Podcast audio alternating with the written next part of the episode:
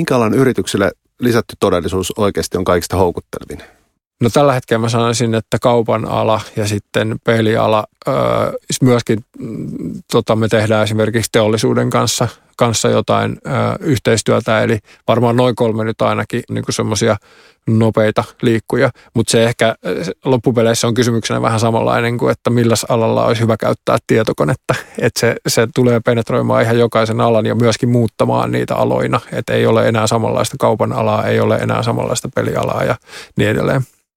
Näin kertoo useimpien suomalaisten tuntema Jufo Peltomaa. Monet muistavat Peltomaan lukioaikaisesta projektista nimeltä Raptori, mutta sitten hänen kädenjälkensä on näkynyt erityisesti älykkään teknologian saralla.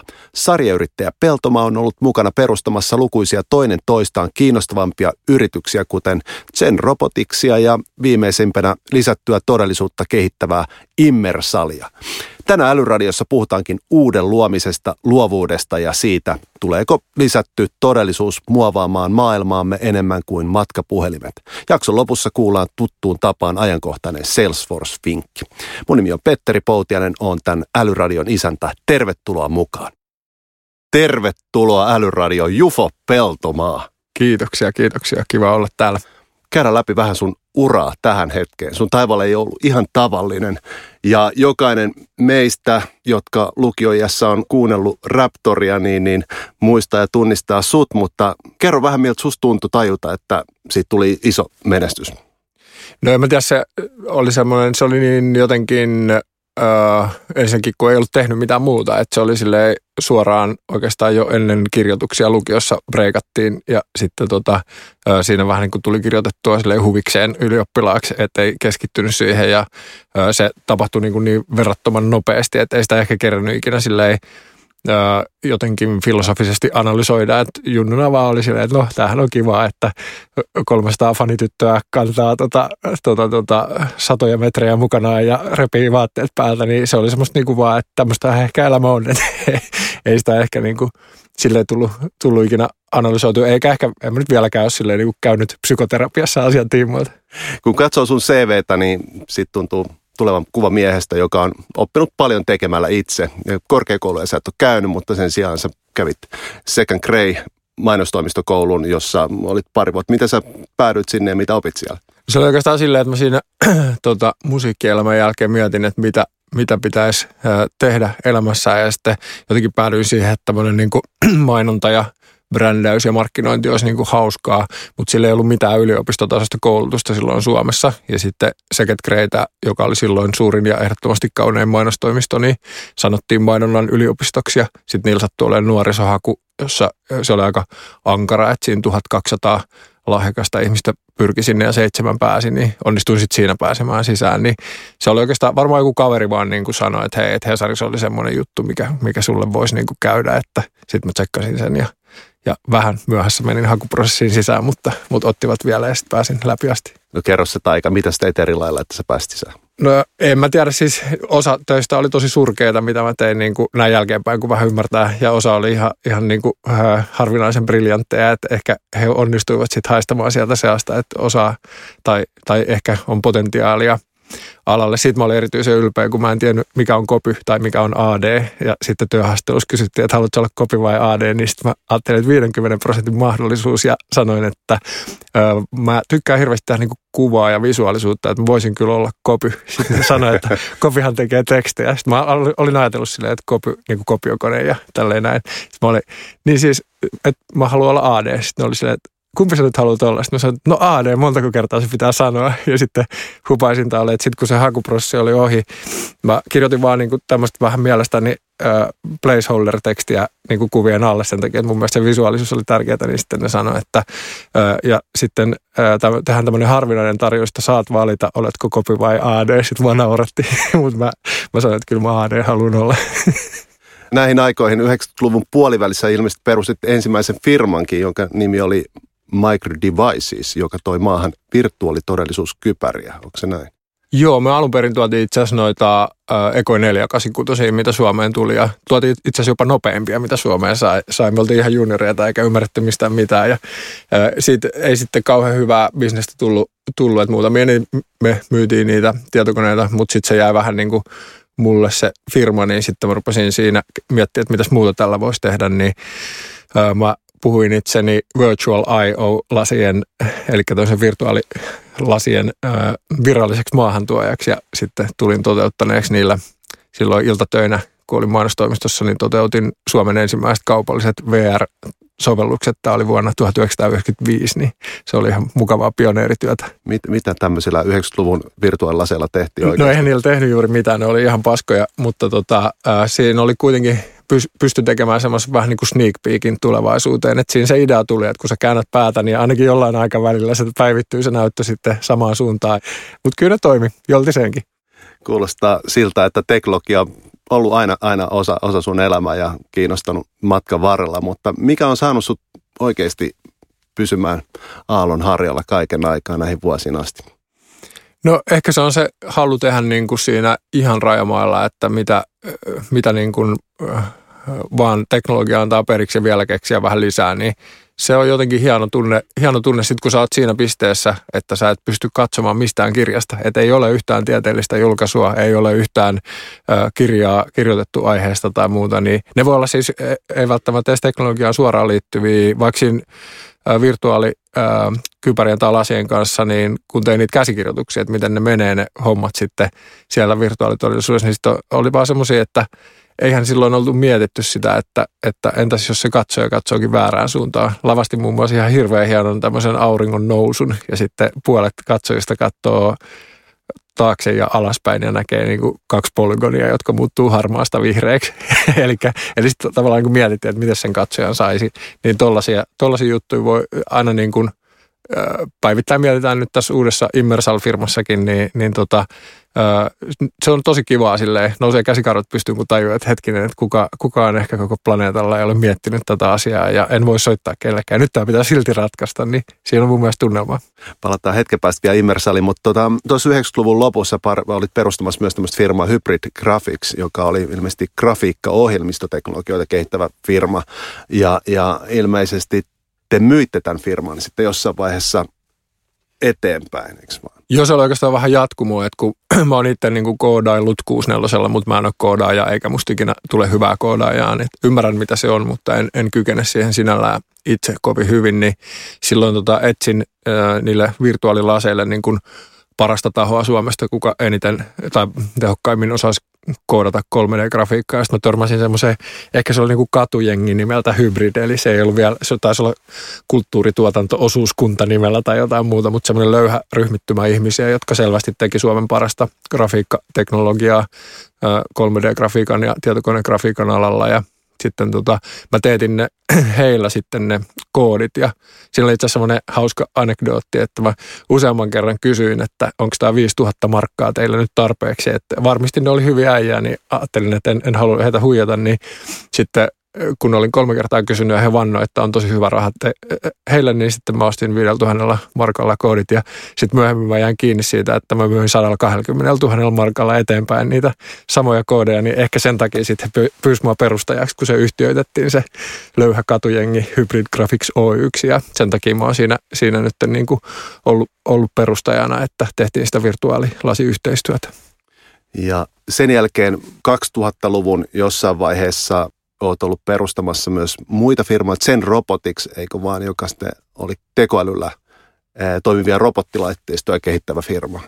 Mulla oli ollut silloin vähän niin kuin robotiikkahaaveita ja toi, tohtori Tuomas J. Lukka, hieno mies, niin oli tota, me rekryttiin hänet tuonne hybridiin alun perin ja mä olin hänen kanssaan vähän jutellut robotiikasta ja sitten kun hybrid oli myyty, niin mä olin jossain, oliko mä Uudessa-Seelannissa bilettämässä myyntirahoja tuota, taivaan tuuliin, niin sitten Tuomas soitti, että hyvää päivää ajattelimme kollegani Harri Valpolan kanssa perustaa robotiikka-alan yrityksen, että tulisitko kolmanneksi perustajaksi? No sitten ei muuta kuin lentokotiin ja uutta, uutta firmaa pystyyn, että se oli ihan mielenkiintoinen mielenkiintoinen kokemus ja sen robotiksilla menee vieläkin hyvin ja taisi olla 26. nopeiten kasvava firma Suomessa viime vuonna, jos muistan oikein ja näin edelleen. Siellä on just uusi toimari, maailmanluokan toimari rekrytty ja muuta, että toivotaan, että sieltä, sieltä tulee vielä yksi eksitti. Sarjayrittäjänä sun täytyy rakastaa uuden rakentamista, eikö vaan? Eh, Mutta mikä sua kiehtoo yrittäjyydessä? No kyllä se varmaan niin kuin on se tavallaan, että sä kykenet luomaan, mistä oli tuossa alussa jo vähän puhetta, mutta että sä kykenet luomaan jotain täysin uutta. Ja sitten sit tietysti siellä on niinku niitä vauhtia ja vaarallisia tilanteita niinku siihen pisteeseen asti, että, että jos pelkää epävarmuutta, niin silloinhan siellä todennäköisesti niinku ei kannata olla. Että silloin sä palat loppuun tai sulla on huono fiilis koko sun niinku yrittäjäuran. Mutta sitten jos on semmoinen, ettei, mä oon niinku ollut aina sitä mieltä, että saa epäonnistua, että se niin kun, jos on tehnyt parhaansa, niin kukaan ei voi vaatia enempää. Et sitä mä en vieläkään ymmärrä yhtään, että konkurssiyrittäjiä esimerkiksi jotenkin sätitään tai, tai sellaisia ihmisiä, jotka on tehnyt konkurssin, niin niitä sätitään ja, ja tota, se leimaa jotenkin heidän uraansa ja muuta, niin eihän sille voi mitään. Sehän voi olla vaikka euron kurssi, joka heilahtaa ja kaataa jonkun firman, niin ei se yrittäjä voi sitä euron kurssia ohjailla. Ja, ja tota, niin kauan kuin aamulla pystyy katsoa peiliin ja ajatella, tai niin kuin miettiä, että olen tehnyt absoluuttisesti parhaani, niin se on se, mitä mä vaadin niin kuin itseltäni ja tietysti muiltakin, että kyllä mä oon aika vaativa, vaativa toimitusjohtaja, mutta, mutta tota, jotenkin sille se, se kiehtoo, että pääsee niin kuin rakentamaan asioita, tekemään ihan uusia juttuja ja sitten tietysti niin kuin, elämään myöskin semmoisia niin ylä- ja alamäkiä, mitä ei sitten ehkä, jos olisi jossain tuhansien ihmisten firmassa, joka on jo vakaasti rahoitettu ja muuta, niin ei, ei pääsisi samalla lailla kokemaan.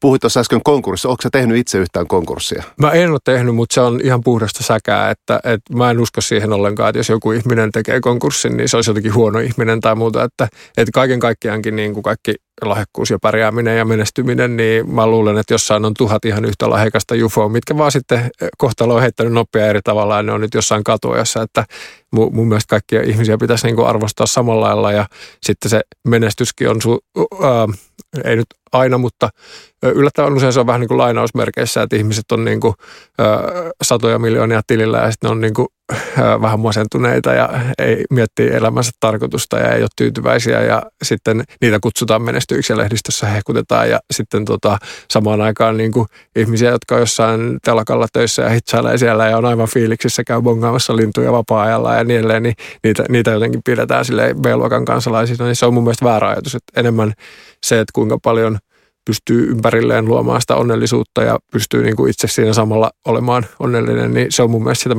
menestymistä ja sitten tämä rahallinen mittaus on vähän niin kuin semmoista kasaria. Jufo Peltoma, vuonna 2015 sä olit mukana perustamassa Immersal-yritystä, jossa yhä työskentelet.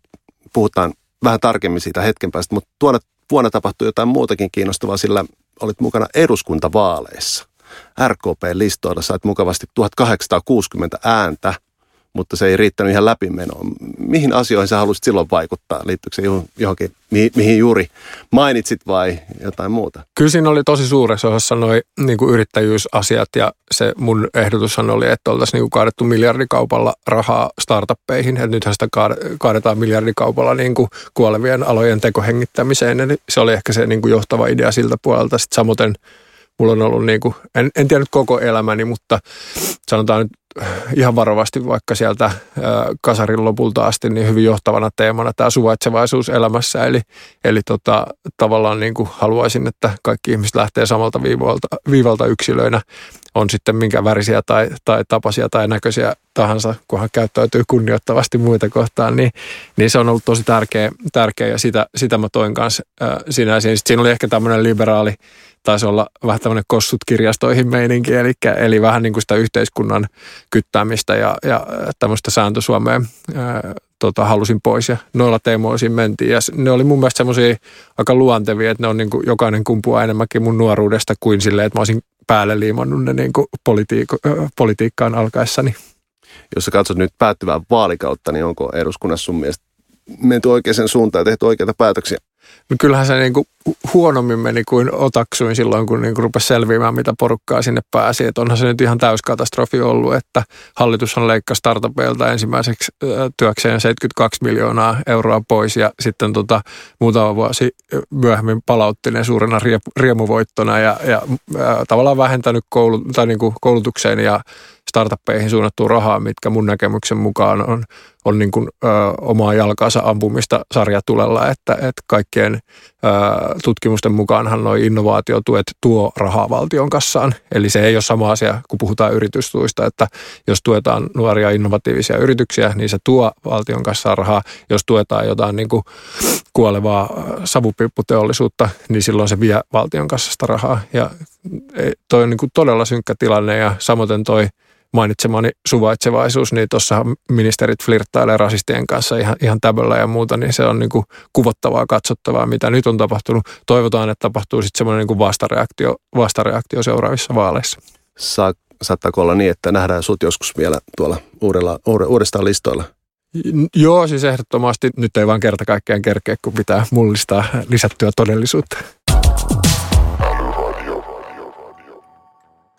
Jufo Peltomaa, kertoisitko lyhyesti, mitä lisätty todellisuus eli augmented reality oikein on? No ehkä se voisi ajatella yksinkertaisimmillaan sillä tavalla, että liitetään digitaalista sisältöä tähän fyysiseen maailmaan niin kuin sellaiseksi siihen kuuluvaksi osaksi, että se näyttää olevan siinä, siinä meidän näkökentässä. Ja sitten siihen on monia tapoja, että se voi olla ihan vaikka puhelimen kamera, millä katsellaan ympärilleen ja sitten siellä näkyy digitaalinen sammakko istumassa tuolilla tai, tai siellä näkyy vaikka navigaationuoli, joka vie sinut perille tai näin edelleen. Sitten voi olla tietenkin vaikka näitä lisätyn todellisuuden vekottimia, vaikka laseja, mitkä on vähän lastenkengissä vielä, mutta sieltä ne tulee, tulee niin, niin tota, voi olla sillä tavalla, että pidät semmoisia päässä ja silloin sulle päästään niin kuin lisäämään tietoa siihen tai esineitä ja dataa siihen näkökenttään, niin jotenkin noin mä sen määrittelisin. Miksi suomalaisten pitäisi olla kiinnostuneita lisätystä todellisuudesta juuri nyt? No siis se on, kaikki järkevät tahot maailmassa, tutkijat ja muut ovat sitä mieltä, että se tulee olemaan isompi vallankumous kuin ä, tietokone- tai kännykkävallankumous oli. Eli se tulee muuttamaan meidän elämää enemmän. Ja se, että Suomi niin kun pistää päänsä pensaaseen eikä rahoita sitä, sitä tota, niin kunnolla, niin sehän on ihan naurettavaa. naurettavaa tota, se on nyt jo jonkinlaista bisnestä, että se ei ole semmoista niin kuin nolla bisnestä, että siinä, siinä tehdään ihan, ihan jo järkeviä rahasummia, mutta tulevaisuudessa veikataan, että se ARVR, eli tämmöinen niin kuin virtuaalitodellisuus ja lisätty todellisuusmarkkina, olisiko se nyt ollut 200 miljardia vuonna 2020 kaksi. Tämä on nyt veikkaustoivoisi, mutta siinä, siinä main. Eli se, siinä rupeaa liikkumaan ihan oikeastikin isoja rahoja ja eihän se siihen jää, vaan siitä tulee semmoinen samanlainen tavallaan buumi kuin kun on tullut kännyköistä, paitsi että se sitten on äh, vähän niin kuin koko ajan päällä eikä siellä taskussa, niin siitä tulee iso, iso homma. Onko Suomessa ollut jotenkin naivi suhtautuminen? No en tiedä, kyllä, kyllä niin kuin, äh, mä sanoisin, että Tekes, eli, tai nykyinen Business Finland, niin on kyllä ihan hereillä, hereillä sen asian kanssa. Ja kyllä siellä niin kuin rahoja tähän, tähän varataan ja annetaan, mutta ehkä mä niin kuin enemmän menisin sinne taas niin kuin, ö, päättäviin poliitikkoihin ja kyselisin, että mikä teillä on hätänä, kun te ette ole yhtään tänne enempää hereillä, että jos sinne alalle laitetaan 30 miljoonaa ja, ja siitä on tulossa satojen miljardien ala, niin se on mun mielestä vähän niin kuin alimitotettu ö, satsaus, mutta kyllä me, silleen mä en valita, että, että me ollaan saatu tosi hyvin, hyvin noita innovaatiotukia Immersalille ja ja tota, ollaan myöskin sitten tehty ni, niillä maailman ensimmäisenä asioita ja niin edelleen, että silleen niin kuin mun mielestä homma on ollut reilassa meillä. Juho, sä, sä oot tosiaan Immersalin toimitusjohtaja ja, ja te kehitätte lisätyn todellisuuden tuotteita ja palveluja. Ja teillä on työntekijöitä noin kymmenkunta nykyään. Joo. Voitko vääntää vielä ihan rautalangasta, mitä Immersal tekee? Joo, oikeastaan niin kuin, mm, se meidän ä, tuote on ä, ohjelmoijille tarkoitettu työkalu. Eli silloin kun sä teet appia, on se nyt ihan mikä tahansa appi, niin jos sä haluat sinne lisätyn todellisuuden tämmöisiä niin featureita tai ominaisuuksia, niin, niin silloin se meidän ö, tuote auttaa sitä ohjelmoijaa, ohjelmoijaa lisäämään ne nopeasti siihen appiin. Eli mikä tahansa appin voi niin kuin AR-enabloida tai, tai mahdollistaa sen lisätyn todellisuuden siinä appissa.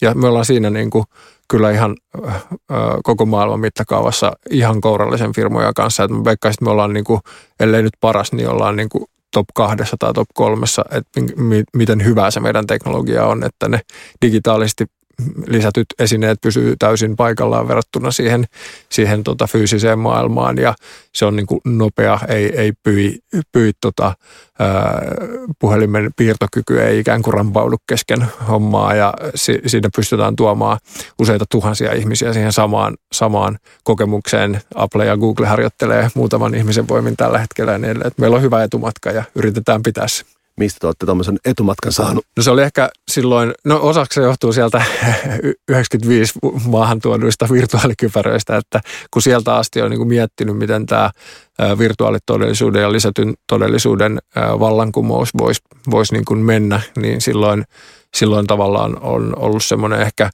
visioetumatka tietyllä tavalla olemassa ja nyt sitä lähdettiin silloin 2015 toteuttamaan, niin se oli tosi aikaisin. Et silloin, silloin ei ollut mitään. Meidän alkuperäinen idea oli käyttää niin kuin muiden teknologiaa, mutta sitten ne teknologiat oli vaan täysin testaamattomia ja täysin paskoja, että, että me päädyttiin kirjoittamaan joka ikinen teknologian palanen uusiksi, mitä me yritettiin käyttää, koska kukaan ei ollut oikeasti koskaan testannut niitä missään suurissa tiloissa ja tämmöisissä niin kuin käytännön olosuhteissa – se on ihan niin kuin, ajoitus ei olisi voinut olla täydellisempi. Että jos me oltaisiin lähdetty kaksi vuotta aikaisemmin liikenteeseen, niin ei olisi ollut, esimerkiksi puhelimet ei olisi ollut tarpeeksi tehokkaita suurimmalla osalla ihmisiä. Jos me oltaisiin lähdetty kaksi vuotta myöhemmin, niin me oltaisiin ollut tavallaan niin kuin takamatkalta tultu kilpailuun mukaan ja, ja meillä olisi sitten nyt vaikka kaksi vuotta vielä aikaa siihen, että me oltaisiin tässä, tässä pisteessä, missä nyt ollaan. Pystyykö te luomaan lisättyä todellisuutta sisä- ja ulkotiloihin?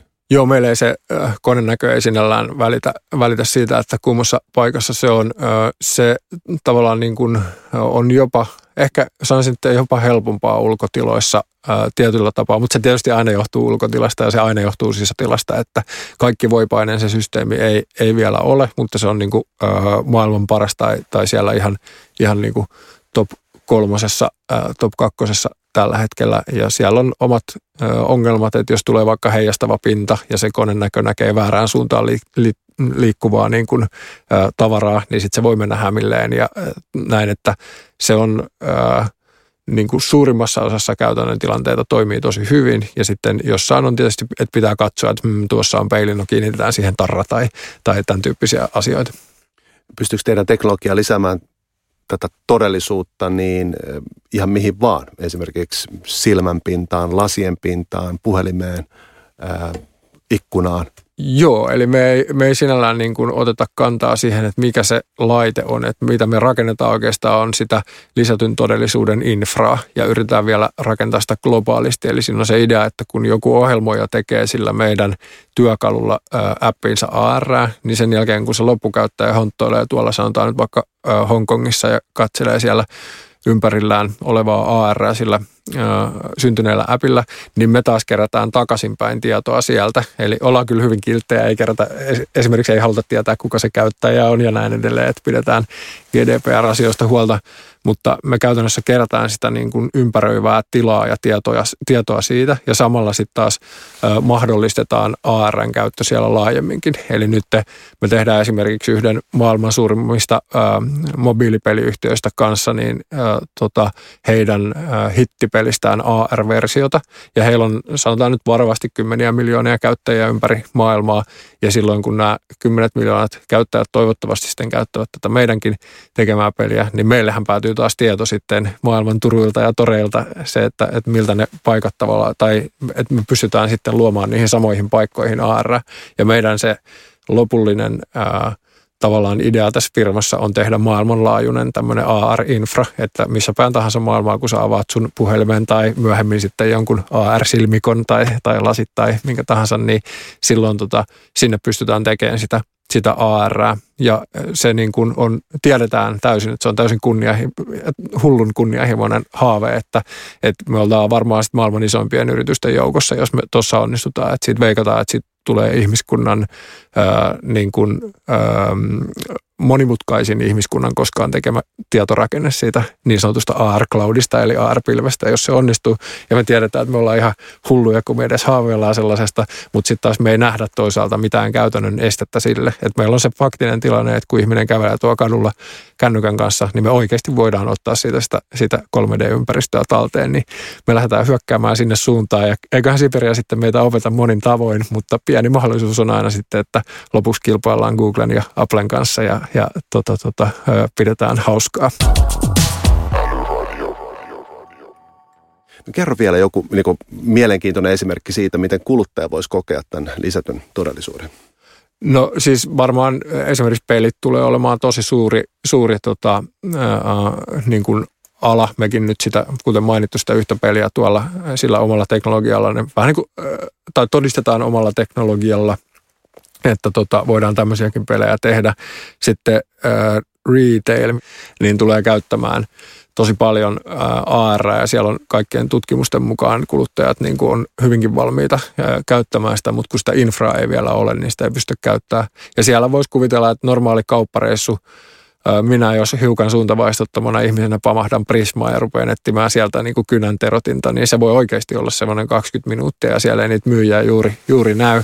Niin entäpä jos minulla olisikin niin kuin, äh, kirjoittaisin applikaation, että kynän terotin ja se antaisi minulle suoraan niin kuin navigaation ilmassa, joka vie minut sinne terottimen luo ja kertoo siinä matkalla vielä vähän, että minkälaista terottimesta on kysymys ja, ja äh, tota, samalla lailla voisi ajatella, että jos mä oon vegaani, mitä to, toivottavasti joku päivä vielä olen, en pyrin sinne päin, mutta ei ole, ei ole vielä ihan onnistunut, mutta jos mä olisin vegaani ja menisin tonne ää, vaikka S-Markettiin, niin ihan turhaahan mä katselen niitä lihatuotteita siellä. Siellä mulle voisi highlightata, eli piirtää vaikka vihreällä kaikki tuotteet, mitä mä ylipäänsä pystyn nostamaan sieltä ruoka-osastolta. Eli silloin mä saisin vähän niin kuin superaistin siihen, että mä saan tosi nopeasti mun ostokset tehtyä. Ja sitten tota, tietenkin mä voin vielä klikkailla vaan ne siitä katsoa hyvännäköiset tomaatit ja muut ja tilata himaa ja lähteä menemään sieltä kaupasta, niin silloin mun ei tarvitse välttämättä itse kantaa, että mä vaan valitsen lenkkarit ja tennarit sieltä. Ja mihin, se lisätty, mihin, mihin se lisätty todellisuus nyt parhaimmillaan piirtyy? Piirtyykö se suoraan sun aivoihin, sun silmään, sun laseihin? Mikä, mikä sun mielestä se visio siitä on, mihin se kuva piirtyy? No nythän se on luontevaa piirtää puhelimiin, koska kaikilla on ne puhelimet taskussa, niin silloin me ollaan aina edetty vähän niin kuin sen filosofian mukaisesti, että tehdään jotain, joka toimii juuri nyt ja joka tekee asiakkaalle rahaa juuri nyt. Ja sitten varmasti seuraava kehitysaskel on on jonkinlaiset vähän kökönnäköiset ja liian isot ää, lasit, ja niitä onkin, onkin nyt jotain jo markkinoilla, ne ole kauhean häppöisiä, mutta niistä näkee jo, että, että kyllä se homma sieltä tulee. Sitten ne varmaan muuttuu tällaisiksi vaikka, mitä mullakin nyt on päässä normaalit silmällä, niin varmaan tähän, tähän koko luokkaan päästään hyvin nopeasti tai verrattain nopeasti. Olisin hämmästynyt, jos kymmenen vuoden päästä ei olisi tämmöisiä, tämmöisiä laseja, ö, niin kuin AR-laseja tai lisätyn todellisuuden laseja olemassa. Ja sitten seuraava varmaan, meneekö ne sitten varmaan piilolinssiin, todennäköisesti niitä on jo semmoisia yhden pikselin testejä olemassa piilolinsseistä, mutta ei, ei vielä tietenkään sinällään – käyttökelpoisia, mutta et siellä tehdään jo työtä. Sitten mä luin nyt yhden sellaisen tutkimuksen, missä oli tota, äh, ihan suoraan aivoja stimuloimalla pystytty piirtämään viivoja jo niin kuin ihmisen näkökenttään, että se haluttuun paikkaan. Eli se on niin kuin, voi kyllä mennä tovi ennen kuin siellä piirillään mitään värillisiä pikseleitä niin kuin, tota, tota, oikeisiin paikkoihin, mutta varmaan se menee, menee sillä tavalla, että pystytään niin kuin, jollain implantilla tai ulkon tuossa niskassa olevalla laitteella sitten lopuksi lyömään niin kuin suoraan tavallaan sinne aivoihin niitä, niitä haluttuja näkyjä. Jufo, sä oot todennut, että lisätyn todellisuuden laitteet muuttaa elämäntapaa kenties yhtä paljon kuin kännykät. Voitko vähän perustella tätä väitettä? Joo, tai siis se on ihan yleinen semmoinen niin kuin alan tutkijoiden, ää, se ei ole enää oikeastaan väite, vaan se on niin kuin tosiasia. Eli, eli se niin kuin – Puhelinhan on kuitenkin, vaikka sitä paljon tuijotetaan ja sanotaan, että ihmiset on koukussa siihen, niin suurimman osan hereilläoloajasta sä et tuijota puhelinta, ellei nyt ehkä ole flunssassa kotona, mutta, mutta noin arkena, niin se on kuitenkin, se on vähän niin kuin tuolla sivussa ja taskussa. Ja sitten tota, tosi, esimerkiksi mulle todella hyvä, hyvä juttu on ollut kännykkävallankumous, että mä oon, mulla ei ole lähes ollenkaan niin kuin tota, tota, ajantajua rakennettu aivoihin sisään, niin toi, että kalenteri on taskussa, on parantanut mun elämänlaatua ihan hirveästi ja sallinut monia asioita. Et en silleen niin kuin vähäksy kännykkävallan kumousta, mutta siinä vaiheessa, kun se tuodaan näkökenttään suoraan se tieto, niin se tulee olemaan siinä suurimmalla osalla ihmisiä väittäisin, että 100 prosenttia hereillä oloajasta niin on jotain digitaalista lisätietoa siinä näkökentässä. Ja silloin se, se tulee tavallaan mm, no okei, okay, viihde on tietysti yksi käyttö ja näin edelleen, mutta siinä tulee myöskin tämmöisiä ihan niin kuin suoraan älykkyysosamäärään liittyviä asioita, että, että sä pystyt, mä oon esimerkiksi suht kohta kasvosokea ihminen, että pahoittelen, jos en voi kasvua huomenna, huomenna kadulla, niin silloin jos tavallaan ihmisten vaikka tota, päiden päällä leijuu tiedot siitä, milloin, milloin mä oon tavannut sut viimeksi ja mitä me ollaan, mistä me ollaan ehkä juteltu ja näin edelleen, niin mä rupean vaikuttamaan lähes älykkäältä, älykkäältä ja samoin tuon suuntavaistattomuuden takia, niin, niin mä en välttämättä osaa tästä ulkoa ilman apua, mutta jos, jos tavallaan mä näkisin mun reitin, mitä mä tulin sisään, niin sitä mä taas vaikuttaisin älykkäämältä. Mutta tuleeko tästä älykkyyden kilpavarustelusta jonkinnäköinen uusi, uusi kummajainen? Nyt on jo semmoisia lisätyn todellisuuden sovelluksia ihan ladattavissa, mitkä tunnistaa matemaattiset kaavat ja antaa niille vastauksia. Et sä voit antaa niin kuin matemaattisen tehtävän ja siinä näkyy se vastaus. Ja silloin, okei, okay, sä et ole aidosti älykäs, sä et aidosti tiedä, miksi tämä ratkeaa näin, mutta sä voit silti ottaa sen vastauksen siitä ja vaikka kopipasteta sen johonkin, mihin sä tarvitsen. Niin silloin sä oot yhtäkkiä val- verrattoman lahjakas matemaattisesti. Ja silloin, kun tavallaan sulle tuodaan tämmöisiä vähän Rainman-tyyppisiä niin kuin, tota, tota, ää, lahjakkuuksia hirveä nippu. Niitä tuodaan varmaan ihan tosi paljon, että jos sä joudut laskemaan jotain esineitä, sä vaan ympyröit ne näkökentästä ja sä saat heti vastauksen, että niitä on 6721 ja, ja näin edelleen, niin sitten voidaan ajatella, että se on ihan hirvittävä kokemus sille ihmiselle, jos se ää, lisätty todellisuus yhtäkkiä käännetään pois päältä. Että se on sille, että mitäs nyt tapahtui.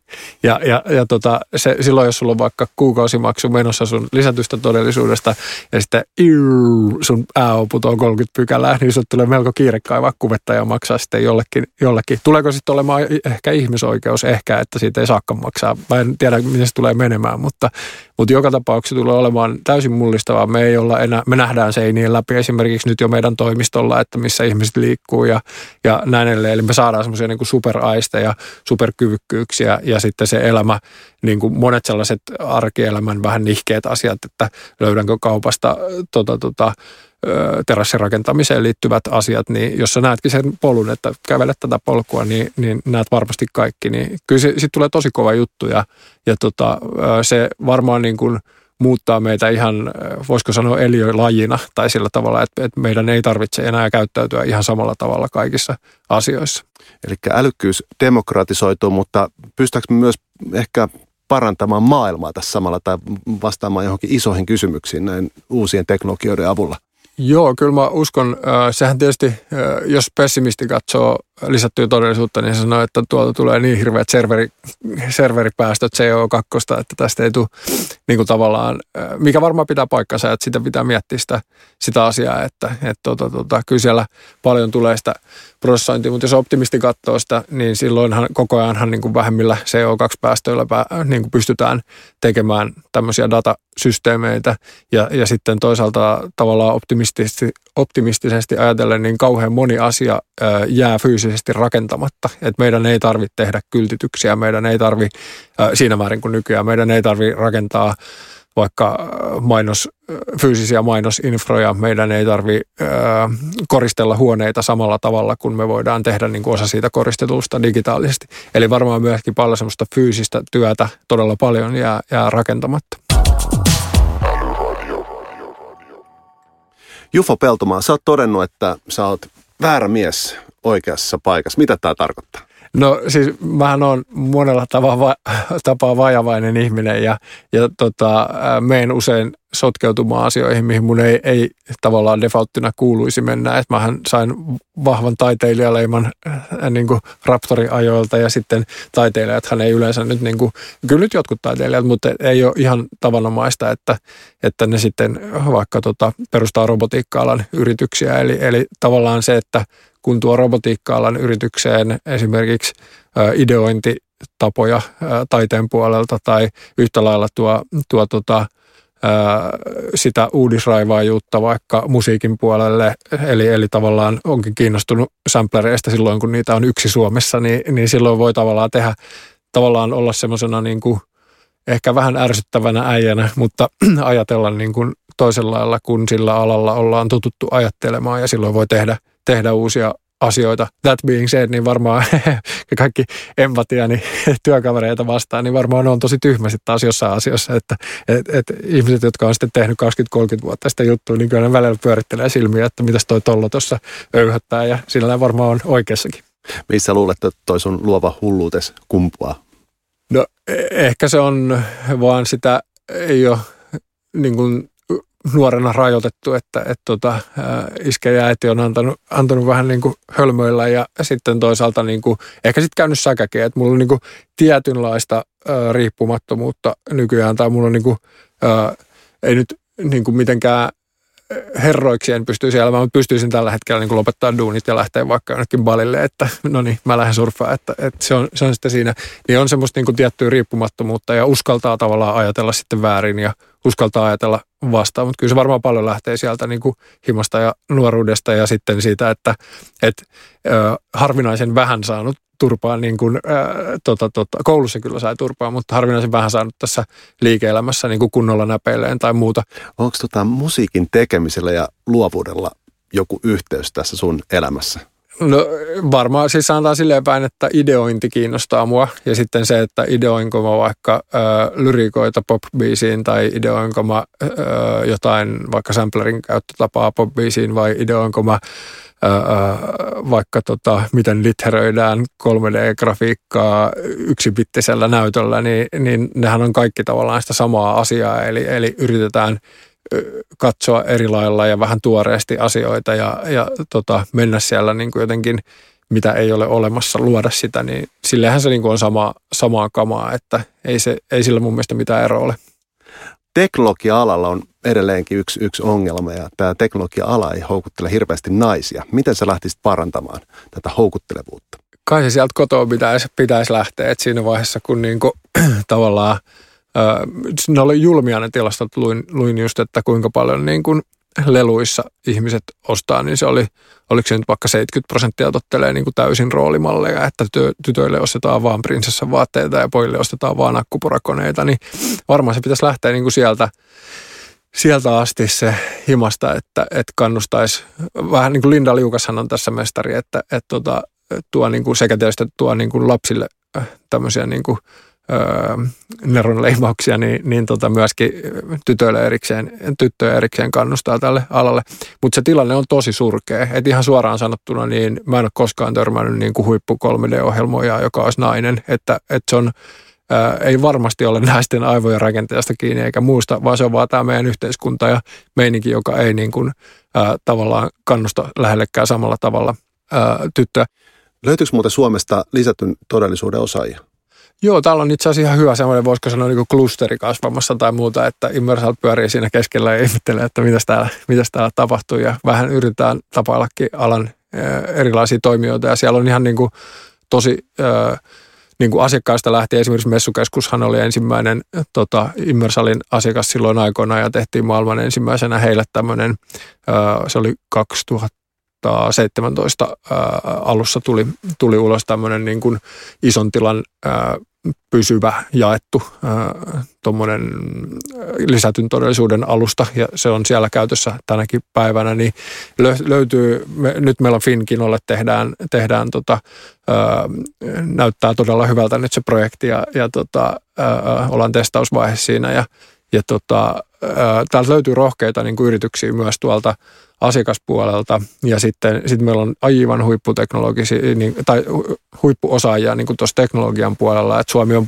niin, kuin, niin sanotusta demoskenestä äh, ponnistanut niin kuin peli, peli ää, maailman huipulle. Ja sitten sieltä pelimaailman huipulta taas löytyy näitä, niin kuin ihan, sehän on samaa kamaa kuin, niin kuin lisätty todellisuus, eli sieltä, sieltä löytyy näitä. Ja sitten meillä on tietysti Business Finland hyvin niin kuin tavallaan ristipölyttää näitä asiakkaita ja yrityksiä. Ja siellä, siellä rupeaa löytyy semmoinen aika mukava semmoinen klusterin tapa, niin sitä ei nyt ole vielä nimetty kunnolla. On siellä nyt jotain, joitain toimijoita, niin kuin Fivri ja muuta, mutta Mutta että se klusteri ei ehkä ihan ole vielä muodostunut, mutta se on muodostumassa ja se tulee olemaan niin kuin maailmanlaajuisesti hyvin merkittävä. Jufa, miltä Helsinki näyttää vuonna 2025? Onko lisätty todellisuus jo kadulla ja toreilla koettavissa?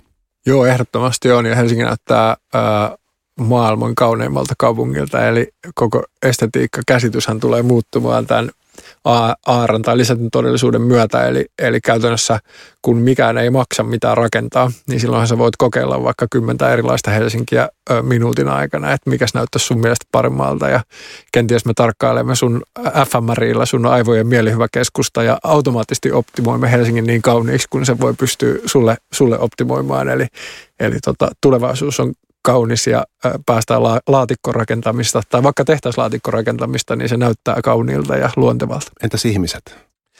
Ihmiset on to- toivon mukaan ymmärtää toisiaan paremmin, tarjotaan niille kommunikaation työkaluja ja sitten tota, ne on vähemmän stressaantuneita, niin niille tarjotaan ää, helpotusta, helpotusta logistiikkaan, helpotusta elämään ja ää, oppimiseen ja tota, ää, ne on ehkä ää, paremmalla tuulella heille tarjotaan viihdettä sopivissa sykäyksissä. Pystyykö ihmisten ulkona muuttamaan?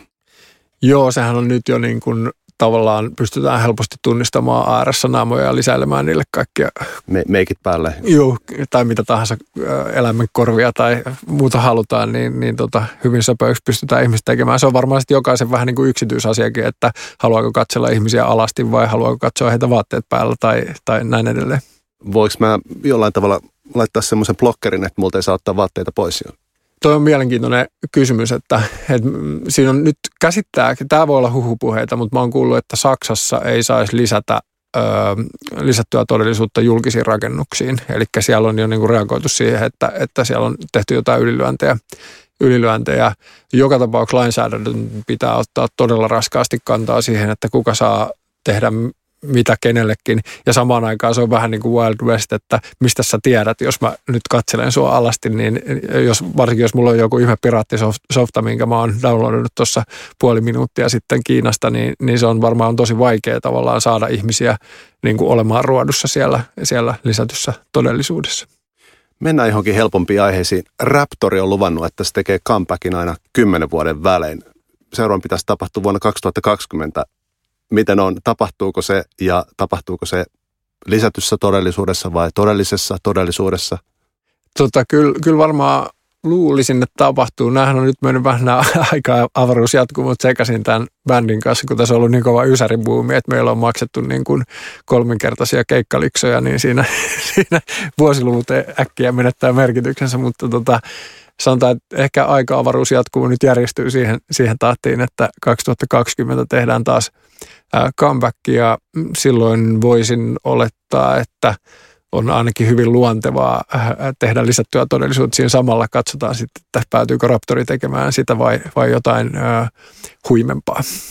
Tulevat tänne sotkemaan meidän ajopuuteorian. Saa nähdä, että kuullaanko se ja mitä kaikkea kuullaan, mutta ehkä loppuun ottaa meidän vakiokysymys. Jufo Peltuma, mikä susta on älykkäintä juuri nyt? Se voi olla mikä tahansa palvelu, tuote, ajatus, kirja, uh, ihmiskunta. Jufo Peltomaa, isot kiitokset antoisasta keskustelusta ja siitä, että saavuit tänne Älyradioon vieraksi. Joo, oli oikein mukava käydä. Kiitoksia, vaan kutsusta voin tulla toistekin. Seuraavaksi ottaa päivän Salesforce-vinkki.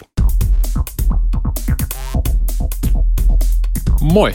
Mun nimi on Kaius Louhema ja nyt on päivän Salesforce-vinkin vuoro. Tässä kuussa tulee kuluneeksi 20 vuotta siitä, kun Salesforce tuli markkinoille – Helppokäyttöisen ja demokraattisen SaaS-ohjelman lanseeraus oli merkittävä juttu. Salesforce voi pitää ensimmäisen kansainvälisen läpimurron tehneenä pilvipalveluna. Vuonna 1999 pilvipalvelut olivat vielä jotain aivan uutta. Tänä päivänä ohjelmistot ovat käytössä siirtyneet pilveen ja tästä toimintamallista on tullut uusi normaali. Nykyaikaa kuvaakin hyvin se, että pelkästään meidän alustallamme tehdään päivässä enemmän transaktioita kuin Googlella tehdään hakuja – Päivän vinkkini on seuraavanlainen. Kun uudistat IT-järjestelmäsi, muista nostaa asiakas uudistuksen johtotähdeksi. Myös pilvipalveluista täytyy löytyä hyvät integraatiot toisiin järjestelmiin. Jos työkalusi auttavat sinua palvelemaan asiakasta ilman siiloja tai muita hidasteita, on suuntasi oikea.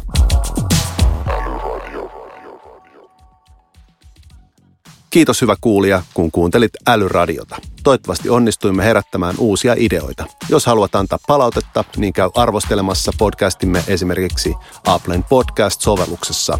Kommentteja ja kysymyksiä voi toki laittaa myös Twitterissä häsällä Älyradio. Älyradion teemoista voi lukea lisää blogistamme osoitteesta salesforce.com kautta suomi-blogi. Ensi kertaan.